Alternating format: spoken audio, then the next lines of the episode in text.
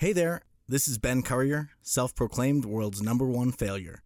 In this podcast, we'll learn about the hardest moments my guests faced and the failures they endured on their path towards making it. I hope you enjoy.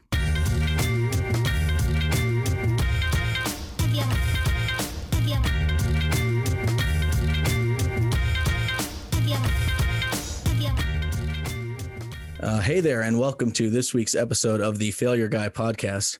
I'm Ben Currier, and I'm very excited about today's guest. He's the author of the newly released book Onward, Where Certainty Ends, Possibility Begins. I believe that was released just a little over a month ago. He's also the mastermind behind CreativeOnPurpose.com and the head coach of the Creatives Workshop, which is a course underneath the umbrella of my main man, Seth Godin's Akimbo Workshops. I'm very pleased to introduce Scott Perry. Hey there, Scott. How's it going? Going really well, Ben. Uh, as I say in the book, perfect in every way. And I'm really, really pleased to be spending this time with you. Thanks so much for having me on. Yes, thank you for being here. Uh, I don't know. Do you have any idea what the what the podcast will be about, really, or are you kind of going into it blind? I'm just curious because some people are are scared. I think you have a pretty uh, confident relationship with failure, but I'm not uh, 100% sure. I, I, I, I, failure is my best friend, and so when I came across a podcast called Failure Guy Podcast, I was like, I must be on this show. This is this, this show is built for me. Thank you, thank you. Yes, well, I'm very happy to have you here, and I'm glad to hear that. For the most part, the reaction seems to be positive. At least people tend to while no one likes to experience failure, or at least it's hard to get yourself to to be that way, um, a lot of people do like to learn from the mistakes of others and try to figure out what makes someone uh, successful. And I was curious because I I don't know if this is accurate, but it looked like you've written four books in the last two years. Is that right? Yes, uh, with the caveat that they're all handbooks. They're all on the short side. Um, mm-hmm. Onward is under 100 pages. Its predecessor, Endeavor, was just over 100 pages. Um, Creative on Purpose Handbook is somewhere in the neighborhood of 40 pages or so. So th- there, I have actually very intentionally tried to craft really concise, actionable books in the the spirit of handbooks like uh, the um, like Epictetus's handbook or or the Enchiridion or, or, or, even Marcus Aurelius's journal, you know, the books from antiquity that were mm-hmm. just meant to be full of aphorisms and, and maxims to help you actually get out and do the work of living well as opposed to spending a lot of time navel gazing. Hmm. Yeah, well, so don't don't sell yourself too short, but I guess you kind of turn that around by uh, comparing yourself to some of those uh, authors from antiquity. Uh, I'm wondering though, still, even though it's not that long in terms of pages, I'm curious what what is your secret for staying so productive?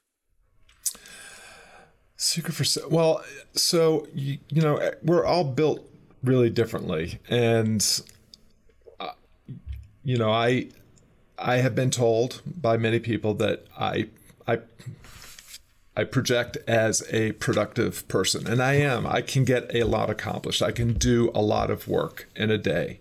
Um, I'm an early riser, and I sit at my desk and I work all day, and I go for my cemetery run, and then I sit at my work desk and work all day, and so work gets done. One of the things that I unpacked and onward that I've had to learn is that there's a big difference between being productive and making progress, and one of the reasons why I am so uh, uh, definitely not comparing myself to Epictetus or Marcus Aurelius, just saying they're my mentors. They're my sure. they're, they're they're the the gold standard that I strive to achieve. But mm-hmm. um, you know, you can't see this on audio, but over my shoulder is a sign that says less is more and this is the, the thing that i am trying to live by because i have always been a person that does too much yeah. says too much delivers too much um, and trying to be concise and intentional and specific about what I produce, knowing and making sure I know who it's for and what the transformation is that I'm trying to make with with that work with and for whoever that work is done. And so uh, that's you know my my the secret is that after many years of thrashing my way to clarity, now that I have clarity about what I'm here to do and who it's for. Mm-hmm. I just try to make sure that every day I produce something that will help people get from where they are to where they want to be and the difference that they are here to make in the world. Yeah. Well, so I think choosing someone and make, being sure who your target audience is is so important. Not only because it helps you make better content for them, but I think what you were just talking about about being overly verbose and including too much is because if you're not sure who you're writing it for and you write it for everyone, then you have to be all inclusive and make sure anyone can understand it. And so maybe that's part of why it it can. A lot of times you can uh, myself included, write things that are far too long just because you want to make sure there's no way they can get it wrong, but that might lose people and they might not even read uh, any of it. So, uh, was is there anything you've learned over that um, experience to to make it easier to cut things or to to do less or you know basically ha- have less be more? Yeah, it's. I mean, you just you just articulated it beautifully. I mean, just being very, you know, your work. If your work is for everyone, it's actually for no one. Mm-hmm. Uh, you know, we don't live in a world anymore where everybody watches one of three shows on the three networks. You know, a big hit can have fewer than a million viewers on television as a book. Uh, as a Broadway play or anything else. It does not take the kind of mass appeal that um, we used to we used to all crave and strive for. And one of the things, a real pivot for me came when I came across Kevin Kelly's uh, piece on A Thousand True Fans. I don't know if you're familiar with Kevin Kelly or that piece, but it's yes, a, I've heard of it. It's a phenomenal read. It's on available for free online. It's a it's a one page, two page PDF. But the idea is really simple. If you find a, a thousand people, each of whom will give you a hundred dollars um, for the work that you produce, you can make a living doing the work that you want to do. You can def- refine your voice and develop your craft for a specific audience. It doesn't take, you know, and you can reverse engineer the math. If you get 100 mm-hmm. people to give you a thousand bucks, still making a good living. Yeah. And so when I started to take that approach of like, I don't need to find a bunch of people, I just need to find a few people. Mm-hmm. And then mm-hmm. Seth Godin, you know, who you referenced earlier, has a, a piece called First 10. And that coupled with Kevin Kelly's work really nailed it for me because the very I I was working for four years trying to figure out what is what is this thing that I'm building, like what am I actually trying to do here, mm-hmm. and I don't know who it's for. And Seth's piece first ten is, you know, can you make something? Can you promise something that ten people will buy before you build it, and make it small enough that you could build it in a weekend and deliver it, and that's how you test the viability and sustainability of your idea. Mm-hmm. So the very first thing I built was my first book on Amazon. And I created an Amazon sales page. And I said, if 10 people buy this, I'll write it by November, whatever that was, 2016. So it's like a so, pre-order kind of a situation. Is exactly, that, okay. exactly. I built a sales page. I put it, made it available for pre-order. I sold 12 copies, I think, which put me on the hook to yep. deliver the book. And I wrote the book and that was the beginning of my adventures in finding the right audience but also finding a process that helped me deliver the right work and do that work with and for the right people yeah, I think that's a really good point because I know for me personally, I went way too long not charging anything for stuff because I was too hesitant that there would be any kind of a desire for what I was making. And so for like, I don't know, seven or eight years, I just had free content. I didn't even have ads on my site because I didn't want to A, seem salesy, but also turn people away from that. But B, I wanted to make it as much of an experience for them as possible to see what people want to see. But I mm-hmm. definitely spent way too long before I started actually offering anything that you could buy. Um, just because of I think it's a physical reluctance to sales and like being salesy and stuff, which I've you know gotten over with the help of Seth and some other people's uh, you know fantastic writing on marketing and sales. But uh, I was wondering for online learning related. So I, I do have my own course, which I just mentioned. It's an Excel course, and sometimes I have uh, you know hesitations or limitations about actually getting the work done and you've you've stayed really good at doing that. Do you have any advice for people who want to create more but they don't have good uh, ways of coming up with new ideas or things to explore? If they want to be creating stuff but they can't come up with outlets to be creative in that time where they're still trying to find their voice. Well coming up with good ideas um, as Seth has articulated so many times, is really a process of coming up with as many bad ideas as you can because the bad ideas always precede the good ideas. And the more bad ideas you have, the more good ideas will come along. And I think that the pursuit of clarity, so you can't know, you can't figure it all out and then reverse engineer success. Doing the work before you actually know who the work is for or even what the work is really for. And putting that work out in the world where people can find it and will help you find some of the right people. And they will tell you how the work needs to be iterated and refined so that it better serves their needs. And um, and it's just a, a, virtuous process. One of the things that i wrote in endeavor that i refined in the creative on purpose handbook is a process where the best way that i have found to help people kind of find the work that they're meant to do now so, you know, whatever it is, a passion project or a side hustle or whatever it is, is start with who and the start and the who you need to start with is you. What are your values? What are your core principles? What are, what are the guiding principles that you live your life by? Because th- those things are really important. And if you do a lot of work out of alignment with who you really are, you will suffer. Yeah. And so dial in who you are, dial in your core values, be on, take an honest audit of your skills and talents, hard skills, the things that you learned in school and on the job, and soft skills, the human skills that actually really matter, the skills you've been practicing ever since you exited the womb. And then pay attention to the people that you surround yourself with. Who are the people that share your values and need your talents to enhance their lives? And if you can think of that as a three circle Venn, at the center of that, there's work to be found that will align with who you are, what you're good at, and where you belong. And once you have an idea of that, then what I was just speaking to earlier is a great process for getting better at getting better ideas and doing better work. Show up every day, do something for those people, pay attention to what feedback you get, reflect on it, iterate, show up the next day with something that's just a half a shade better than what you delivered the day before. Yeah, I think that's great advice because I know uh, for myself and for a lot of people, they can much more easily uh, be a critic or critique things. But in order to do that, you have to have something that is created in order to, to do that. So a lot of times you just got to create something, even if it's not good. Then you can mm-hmm. always chisel away and, and refine that. And I think that's a great segue to you know really the matter of hand, the the topic of the podcast, which is failure. Uh, I was watching you in an August 4th interview with Seth Godin, and the first thing that I saw in this video that Seth said was uh, the creative process is about failure. It's about serial failure and generosity. Um, how do you go about changing your mindset to embrace failure rather than run away from it? I spent 35 years of my adult life as a professional musician. And one of the things that musicians say all the time is that's the gig.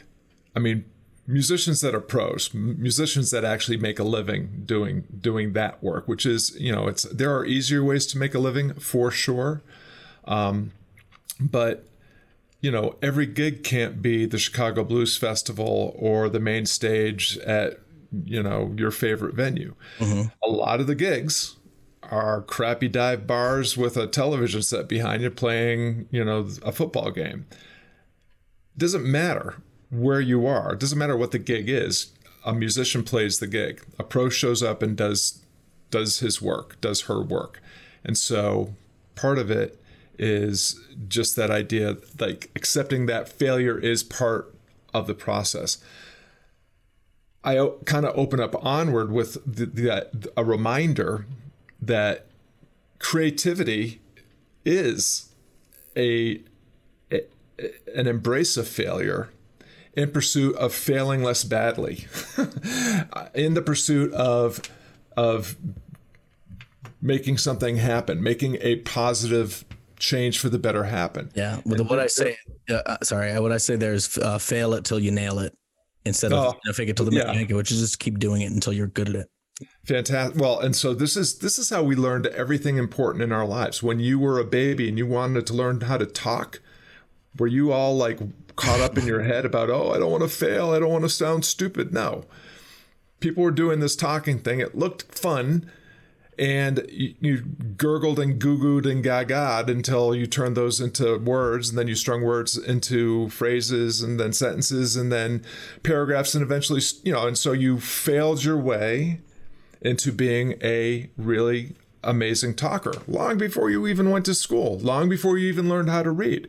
Yeah, and you did yeah. the same thing with reading, with walking, with riding a bike, with you know making your first peanut butter and jelly sandwich. You do it poorly until you do it not as poorly until you do it well, and at some point it becomes unconscious excellence in whatever the craft is. And we get that beaten out of us by institutional learning and just our institutional lives in general, whether it's the government, the workplace, the culture, society in general. You know, we have really disassociate we we find ourselves disassociated with our creative impulse but it's a basic human instinct and if you can remind yourself that you were once a fearless creative mm-hmm. who who reveled in failing their way into possibility then you can remind yourself that actually failure 99% of the time is not deadly and mm-hmm. in fact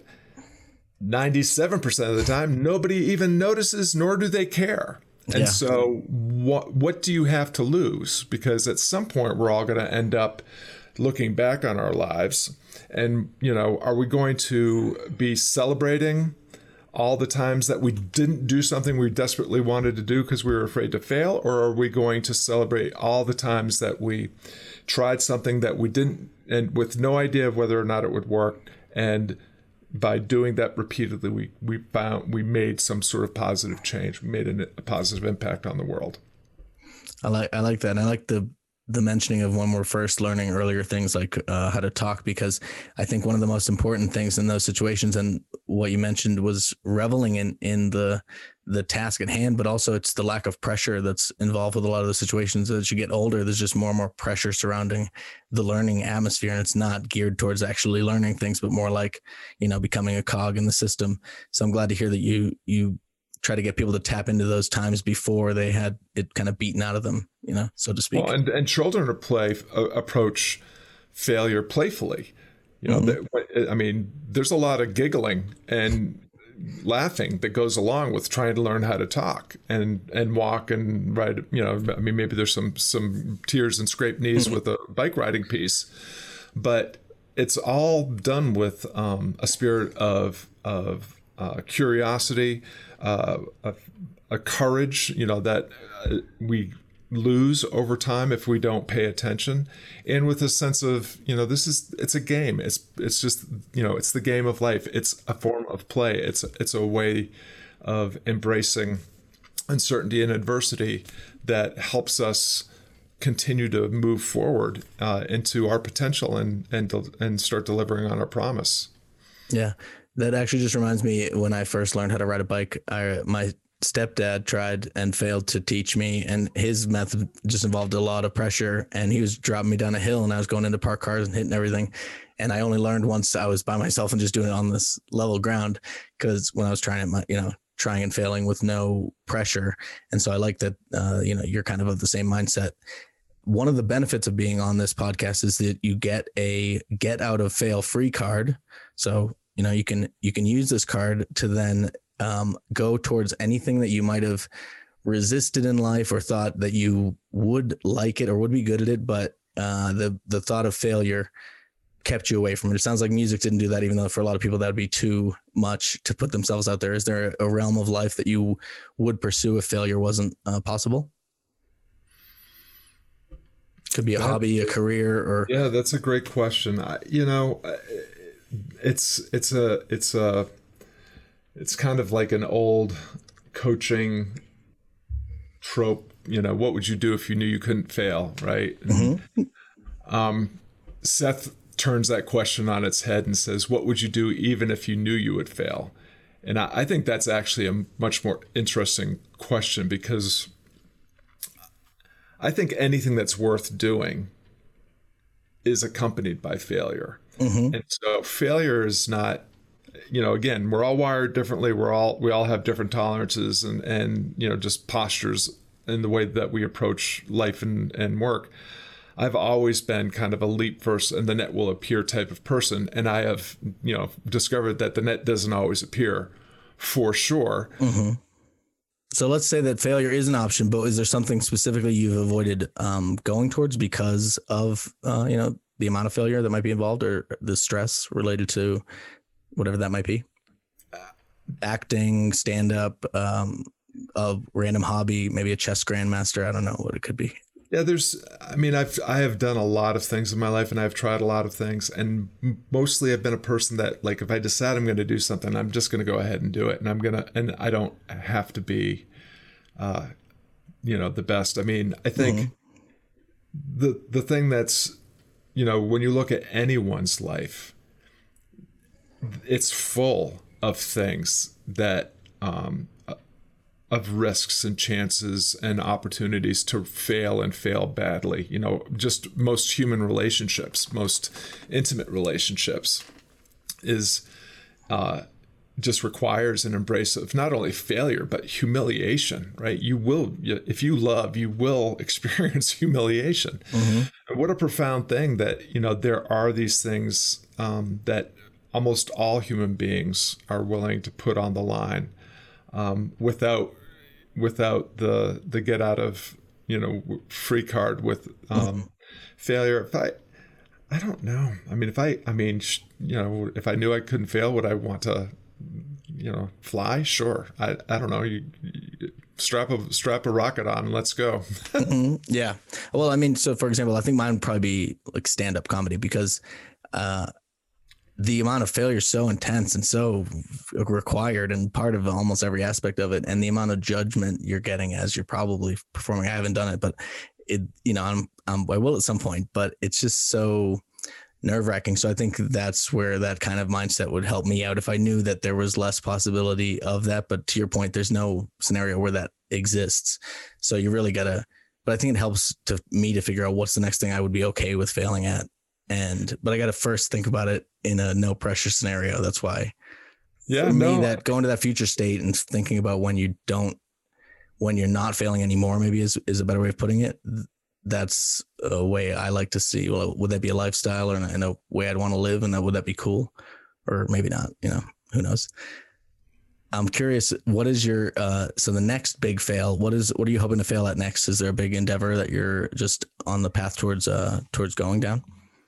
Well, I am. Um, by the time this uh, podcast is released, I will have annou- announced that I'm closing down my guitar lesson studio, which is something I've loved to do and have been doing for the last 15 years alongside with um, my music career, which I ended my performance career about three years ago. Um, and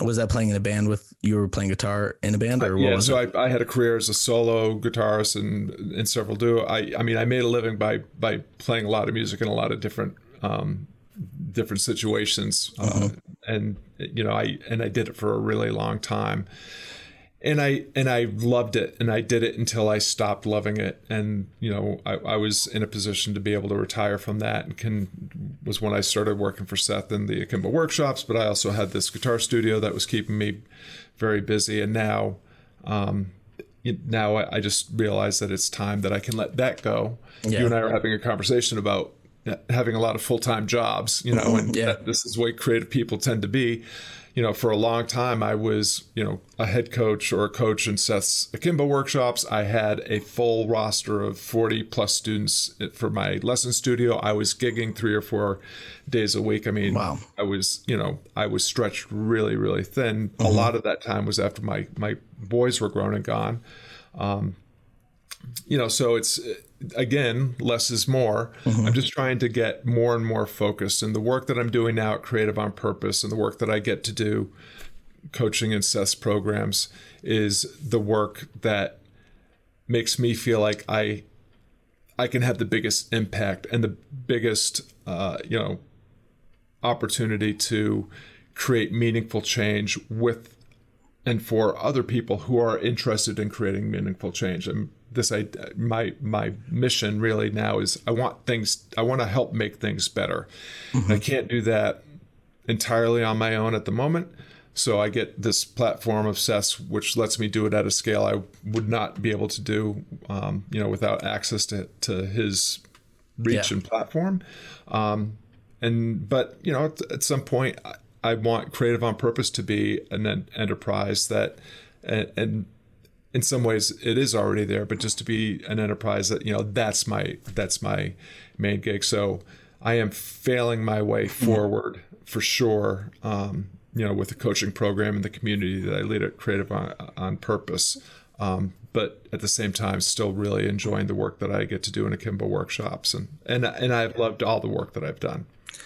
Well, I'm certainly sorry to hear about the the guitar um, workshop going the the way of the dodo, but I'm glad to hear at least.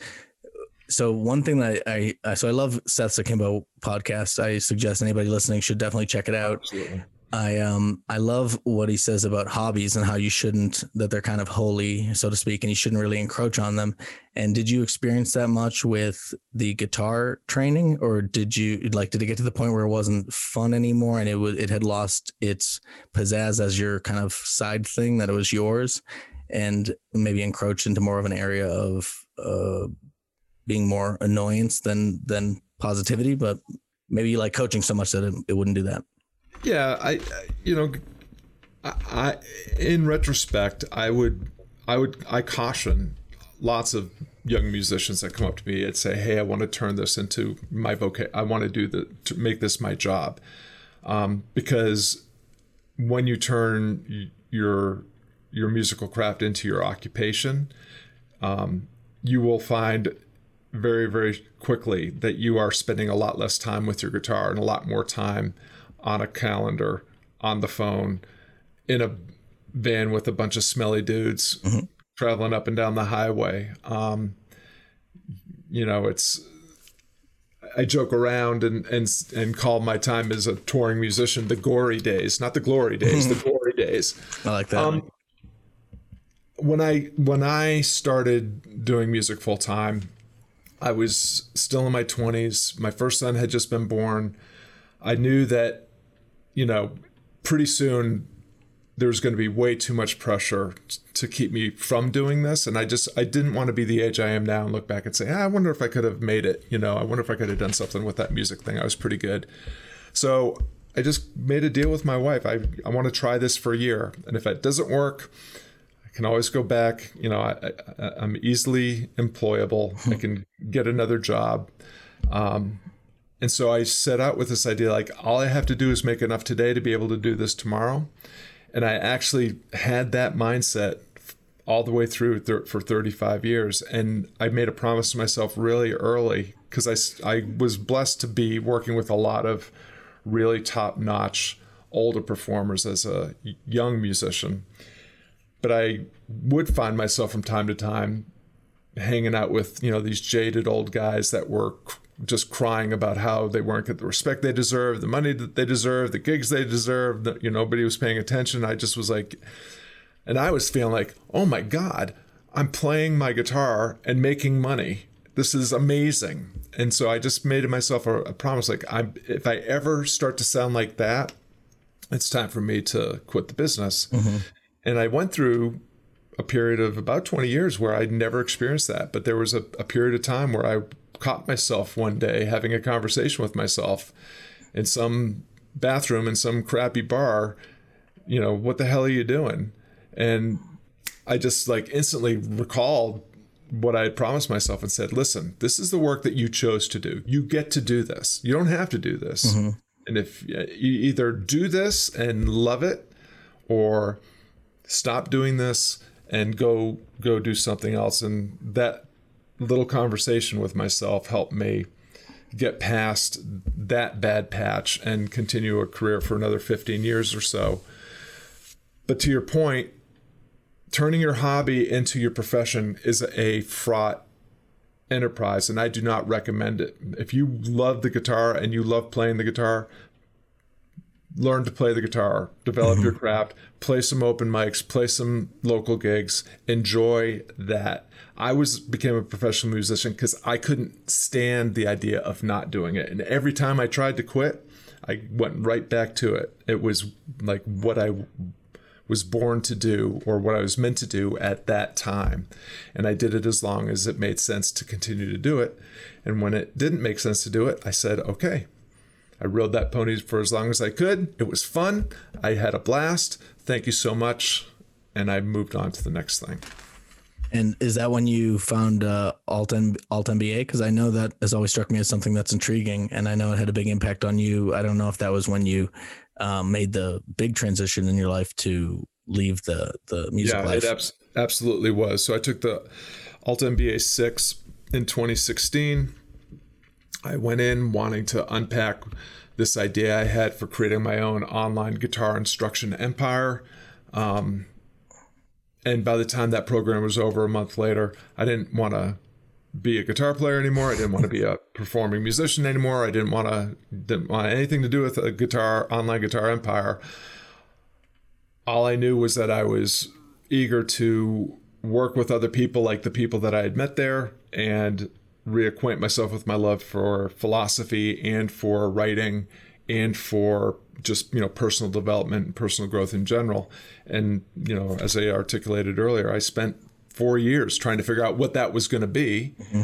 um, but i figured it out by doing doing the work and showing up and publishing every day that just triggered a memory in me of uh, an older job that I had. So I used to work for it's actually kind of a music company, but it's in Boston, Massachusetts, where I grew up, and it's uh, the one that makes the Rock Band and the original Guitar Hero video games.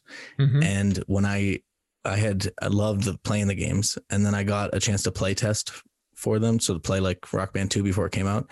And then I just brought my resume and handed it to the lady who's running it to see if I could work doing finance. And I ended up working for them for like, I don't know, five years.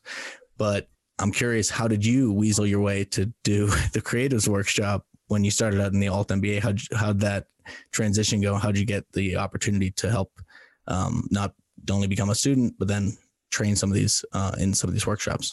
It, it, I, it was completely unexpected. I, I, you know, when I finished the Alt MBA, I was tapped to go through their coaching program for the Alt MBA, but I didn't get a gig coaching for the Alt MBA. I was disappointed. I, you know, the Alt MBA was a transformative experience. I really thought that the next natural step for me would be to coach in that program, but it, it wasn't. Mm-hmm. And I remember sharing with Seth in an email um, after I'd processed it. You know, I, I finally was like, okay, you got to let that go. That didn't happen. And, you know, instead, why don't you focus on the gift of time that you can now dedicate toward figuring out what your thing is and what you want to do? And so when I finally kind of got myself pulled back together, I remember writing Seth and saying, "Hey, just you know, want to thank you for the for for the Alt MBA for the opportunity to try to be the you know coach in the program and it didn't work out but you know now I, I realize I actually have the opportunity to develop my thing um, and just you know kind of said thank you. And he said bingo. That was his. He's famous for his very short emails, and his his email back to me was bingo, go go go, and that you know was really motivating to me. And so I spent a lot of time working on my thing. The marketing seminar was the first Akimbo workshop. Um, I was invited to come on and be a student in that to as part of their you know beta group. Um, thoroughly enjoyed that. That's where I wrote my first book. And then soon after that, I was repeating the marketing seminar because I'd been invited back, I think, for the fourth session. And the w- woman that was in charge of the Akimbo workshop said, Would you like to be a coach? And I was like, Would I? Mm-hmm. you, know, you know, I don't know. I, you know, I can't tell you what, what it was, but um, well, it was just trying. It was showing up yeah, and, it, and doing it, was, it. I, I, I, you know, what I always tell people is if you, a coach is just a title, and you and you can act like a coach, and you can, you can project as a coach, and you can do the work of a coach without having that title. And and what we I have found is that, um, you know, people that are acting as if and doing good work without attaching themselves to desires and outcomes, you know, tend to tend to get more uh, of of the kind of work that they want to do. And so I, I, feel very, very lucky to have had that opportunity. Never saw it coming. extremely grateful for it because you know I really do feel the Akimbo workshops and the Alt MBA make a huge difference, not just in individual lives but in the world through the work that the the graduates of those programs do. Yeah, I've only I've only heard great things, and I think um, one thing you mentioned there that's uh, you know kind of really important is is figuring out whether whether you have the designation of a coach or however you want to project yourself. It's more about focusing on getting the thing done than what the result is. I know when I transitioned my mindset from, well, how many people opened that email I sent to what's in the email is it any good and did i send it? And then that's the metric of whether i accomplished what i needed to do. And then the other things are just kind of a bonus to let you know how right you are and and how useful uh, you're being. Is there any tips you have there or any any advice you'd you'd want to give people on how to just better embrace that kind of a mentality?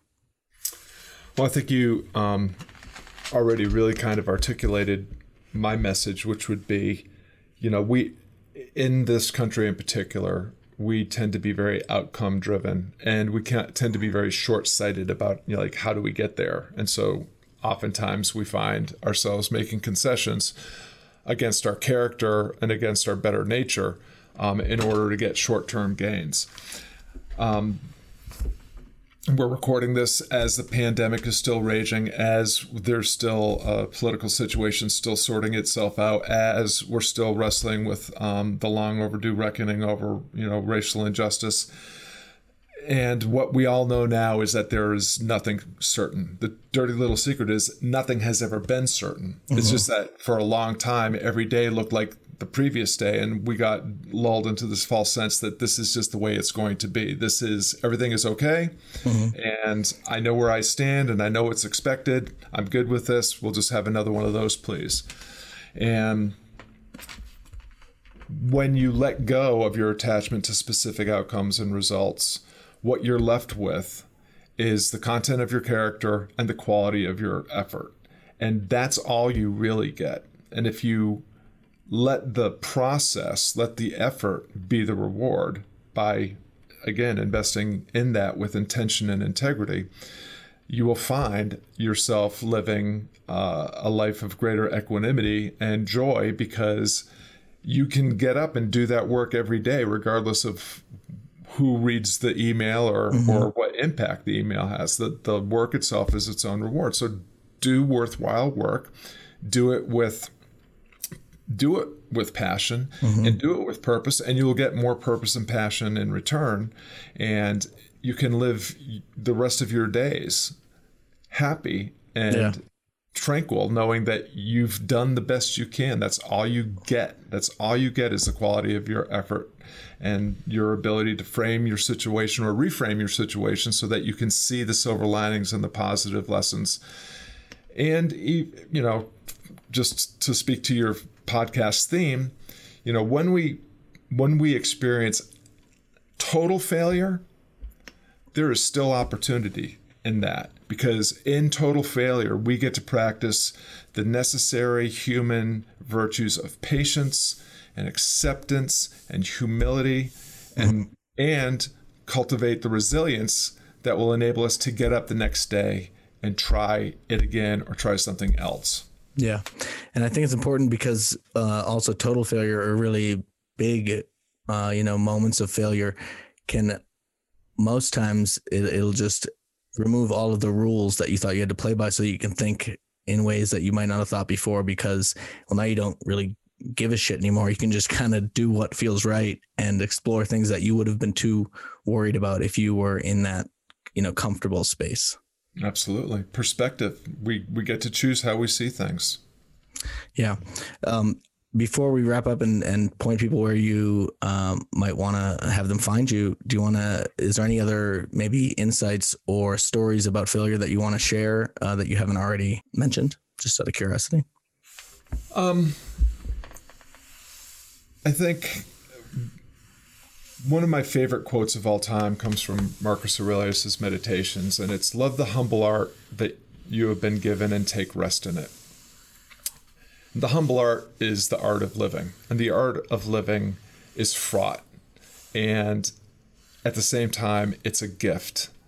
and it should be loved. It should be embraced because not everybody gets gets that. Mm-hmm. And baked into that idea of, you know, living life fully without expectation, without clinging and attachment to outcomes beyond your control is this idea of gratitude. And I think that it is, you know, when we think about failure, we think a lot about anxiety.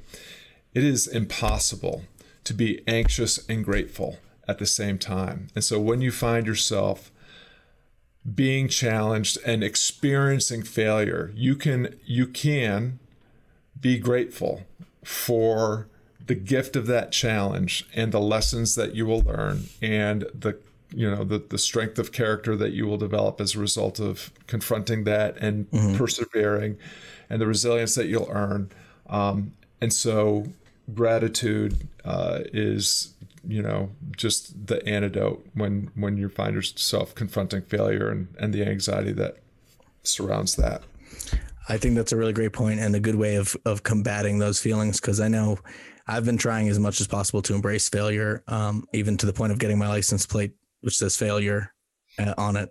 Uh, but some days I go out and I see it, I'm just, and it gets me down a little bit because there's so much, like you're saying, anxiety and just negativity wrapped up in the word itself. And so I think what you're saying about gratitude is a great way to uh, pivot away from a word that a lot of people, you know, sometimes resist for good reason. Um, not for good reason, the fact that it would help them, but for good reason because it, it can be a lot for people. Is there is there anywhere you want to point the listeners to take a look at what you're doing uh, these days? Yeah, so it, um, Onward has been doing very well on Amazon. It was released on Thanksgiving Day, which, as we're recording, is is less than a week ago. Oh wow! Um, it reached number one as uh, a number one new release in several categories. It's getting really great reviews. Um, there are some people whose names you would recognize that have written testimonials about the book. So if you are eager to explore possibility with the difference only you can make and need a little help with getting the mindset and posture for embracing uncertainty and navigating adversity, I think Onward is a very short read that can have a big impact. So if you Google Amazon Scott Perry and Onward, it'll come up.